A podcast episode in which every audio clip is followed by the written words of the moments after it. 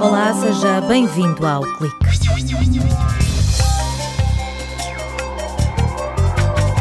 Ambiente, inovação, tecnologia e saúde foram os temas que marcaram o ano que agora termina.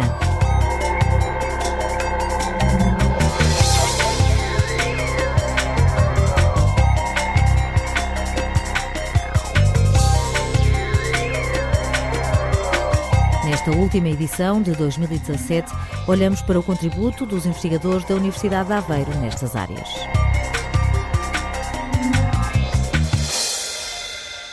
Foi o acontecimento mais marcante do ano. Os incêndios provocaram mais de uma centena de mortes, cerca de 440 mil hectares de área ardida. Depois das chamas, fomos ouvir os especialistas. Ian Jacob defende que a reorganização da floresta é fundamental para atenuar os efeitos dos incêndios. O investigador do Departamento de Ambiente e Ordenamento descreve algumas estratégias para controlar a erosão e evitar que as enxurradas arrastem solo e cinza pelas encostas até aos rios, acabando por contaminar as águas. A medida que nós achamos mais eficaz a nível de uma encosta, é? falando de uma encosta, que é a aplicação de matéria orgânica, o mulching, é criar uma manta morta com material que se aplica, exige uh, muito logística. É, é preciso trazer um material de outro sítio onde não tudo queimou. E, portanto, uma medida que usa o material local que é muitas vezes usada é a criação de barreiras, é? cortar as árvores e, e levar algumas árvores embora e outros deixar lá para criar barreiras contra a escorrência. Há que selecionar as técnicas mais adequadas e economicamente viáveis, mas a investigadora Sandra Valente sublinha que também é fundamental sensibilizar as populações para a importância de adotarem medidas que minimizem os danos. As pessoas que são afetadas por incêndios como é lógico e compreensível, estão muito focadas na perda de, de, valores económicos, nos danos morais. Portanto, as pessoas estão centradas nisso e com toda a razão, sem dúvida. E tudo aquilo que vem depois acaba por ser, eh, do ponto de vista da percepção social, minimizado, porque não é um problema imediato, é um problema que ocorre depois. São as primeiras chuvadas e só aí é que começam a surgir os problemas com as enxurradas e com os prejuízos tem que haver aqui um trabalho de sensibilização. Este foi o ano em que as alterações climáticas ganharam projeção nacional. Os cientistas garantem que em 2100 as ondas de calor e as tempestades com chuvas intensas e trovoadas serão 5 a 6 vezes mais frequentes na Península Ibérica. De acordo com um estudo do Departamento de Física da Universidade de Aveiro, o país vai ter de lidar com a subida da temperatura, como explica Alfredo Rocha a maior preocupação é com as cidades do interior. Porque nós aqui nas costas, o efeito do mar atenua um bocado essas mudanças, mas mesmo assim vamos ter muitos mais dias de calor nessas regiões. Obviamente no interior, onde a temperatura se espera que aumente 5, 6 graus até 2100, aí uh, os resultados são muito graves. E se no verão o interior enfrenta os incêndios, no inverno é o litoral a lidar com os efeitos da erosão costeira. A equipa do Departamento de Engenharia Civil, liderada por Carlos Coelho, desenvolveu uma ferramenta que sinaliza no mapa as zonas mais vulneráveis. O trabalho que tenho desenvolvido acaba por ajudar a identificar em extensas zonas de costa quais são os locais mais problemáticos. Precisamos conhecer a topografia do terreno, a ocupação do solo, o clima da vegetação que incide sobre aquela zona costeira é uma ferramenta específica só para mapeamento de risco e que permite hierarquizar os problemas. Uhum. E, portanto, identificar quais são as zonas de necessidade de intervenção. A qualidade da água para o consumo humano é outro problema que preocupa os cientistas, decisores políticos e a sociedade civil. Em Portugal, a maioria das hectares não faz o tratamento terciário que remove contaminantes vestigiais potencialmente tóxicos, como cádmio, chumbo ou mercúrio, o que significa que acabam por ir parar ao ambiente. Uma equipa do Departamento de Química da Universidade de Aveiro, liderada por Eduarda Pereira, decidiu usar cascas de ovo, batata e banana para descontaminar a água. Uma das hipóteses que nós agora estamos a testar é fazer tipicamente sacos de chá contendo pó destas cascas, que são colocados nos tanques em laboratório estipulamos o tempo que é necessário para que haja uma remoção eficiente destes contaminantes, potencialmente tóxicos. Ao fim de um certo tempo, retira-se o saco, como se faz numa chávena de chá, e o tanque tem concentrações muito menores destes contaminantes. Às vezes temos taxas de sucesso elevadas, 60%, 70%, 80%, 90%, dependendo, dependendo do contaminante. Luís Tarelho, investigador no Departamento de Ambiente e Ordenamento, também está empenhado em dar nova vida aos resíduos. Está a valorizar a cinza, que hoje em dia é colocada em aterros, para recuperar solos degradados em áreas de exploração mineira. Estas cinzas possuem um carácter alcalino que nos permite, por exemplo, elevar o pH para níveis que podem suportar eh, o crescimento de algumas plantas. Além disso, é uma conjugação também de outros fatores, que é ser uma matéria-prima que pode ser utilizada em substituição, por exemplo, do calcário para fazer calagem de solos, para aumentar o pH dos solos, além de outras questões que, como os nutrientes que estão nas cinzas, que vieram da biomassa e que estão a ser utilizados para o crescimento das plantas. O preço a pagar pelo desenvolvimento económico também é visível em Estarreja, onde ainda hoje se sente o impacto daquele que foi um dos maiores complexos químicos do país. O investigador Flávio Silva integra um projeto que aposta na biorremediação dos solos com recurso a micro-organismos e ao biochar. As duas grandes etapas no laboratório são, por um lado, a seleção de micro-organismos no reator biológico. Isso é feito como? À custa da introdução no, no reator de concentrações crescentes dos poluentes, que sejam orgânicos ou inorgânicos. E o que vai acontecer é que vão, vai haver uma pressão seletiva que permite com que fiquem apenas lá espécies de micro-organismos mais fortes, não é?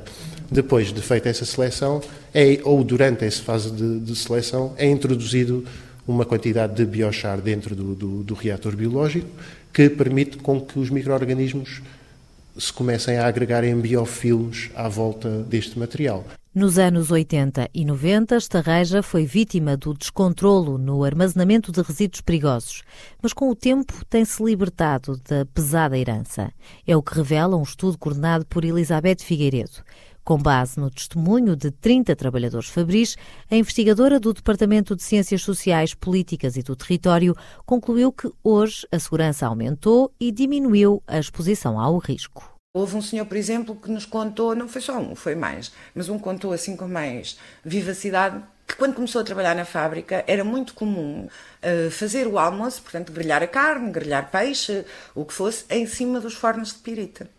E isto é qualquer coisa que hoje em dia seria impensável uh, fazer, não é? As pessoas não eram obrigadas a usar qualquer tipo de equipamento, nem luvas, nem capacetes, nem máscaras.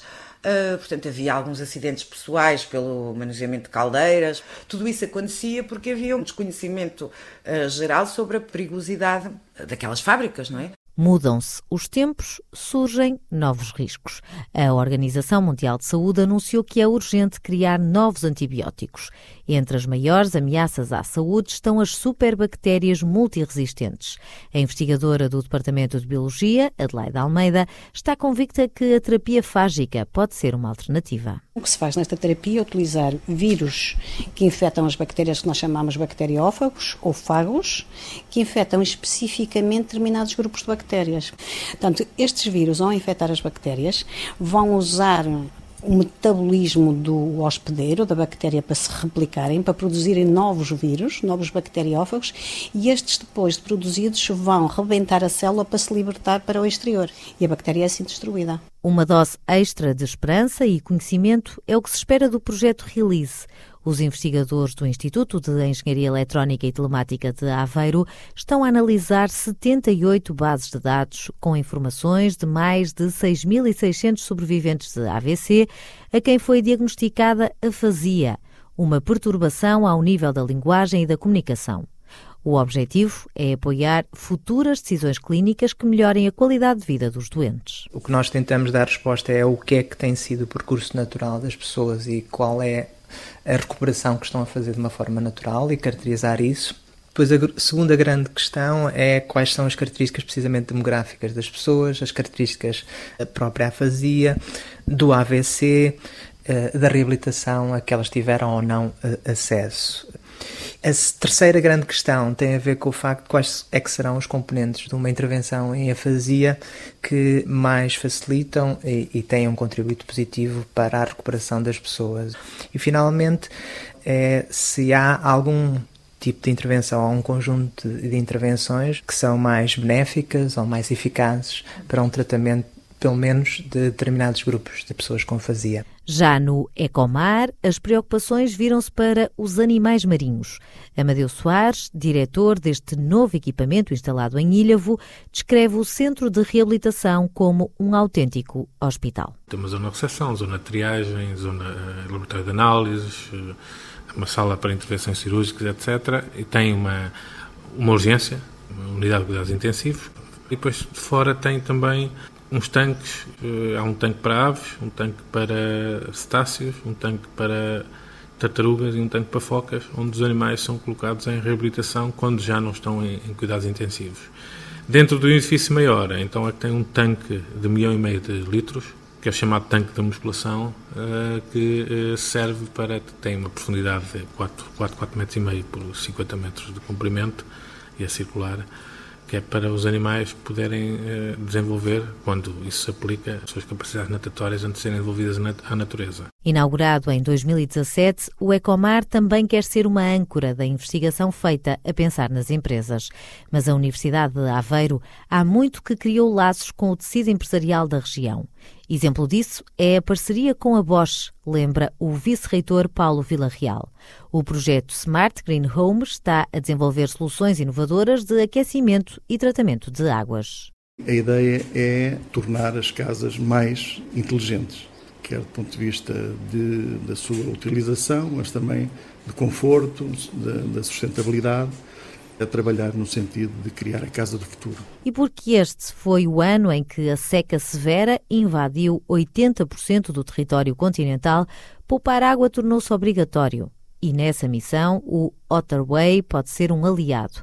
Trata-se de um chuveiro comercializado por uma startup da Universidade de Aveiro que disponibiliza água quente desde o primeiro instante em que se abre a torneira para tomar banho como explica Rui Teixeira. Aquilo que nós fazemos é tirar 2, 3 graus durante a fase de aquecimento, não faz diferença a quem está a tomar banho, que a água continua a chegar a 37 graus, 38 graus, para que depois, na próxima vez que formos tomar banho, eh, a água eh, que está fria nas tubagens, eh, que demora tempo a chegar, ela vai entrar fria no nosso promotador, mas ele vai aquecê-la a temperatura constante imediatamente. E, portanto, aquilo que acontece é que a pessoa não se percebe sequer desta transição. O nosso produto tem a capacidade neste momento para aquecer 10 litros de água. Se eu considerar aqui que, por exemplo, tomo um banho por dia, estou a poupar 10 dos 60 que tipicamente eu consumo. Foi assim em 2017. Estamos de volta no próximo ano para revelar mais notícias de ciência e tecnologia com o carimbo da Universidade de Aveiro. Até lá!